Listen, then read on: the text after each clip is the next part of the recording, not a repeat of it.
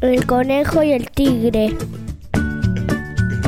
Una calurosa de mañana se encontraba Ruperto, el conejo, recolectando zanahorias para el almuerzo.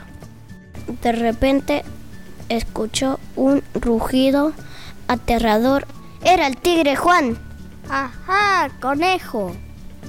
No tienes escapatoria. Pronto te convertirás en un delicioso bocadillo.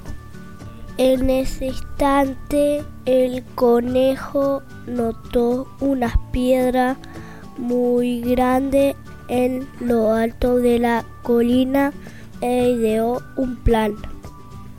Pueda que yo sea un delicioso bocadillo. Pero estoy muy flaquito, dijo el conejo. Mira hacia la cima de la colina. Ahí tengo mis vacas y te puedo traer unas porque conformarte con un pequeño bocadillo cuando puede darte un gran banquete. Como el tigre se encontraba de cara al sol, no podía ver con claridad y aceptó la propuesta. Entonces le permitió al conejo ir colina arriba mientras él esperaba abajo. Al llegar a la cima de la colina, conejo gritó, Abre bien los brazos, tigre, estoy acarreando la vaca más gordita.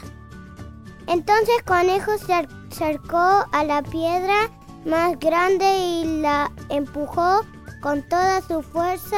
La piedra rodó rápidamente.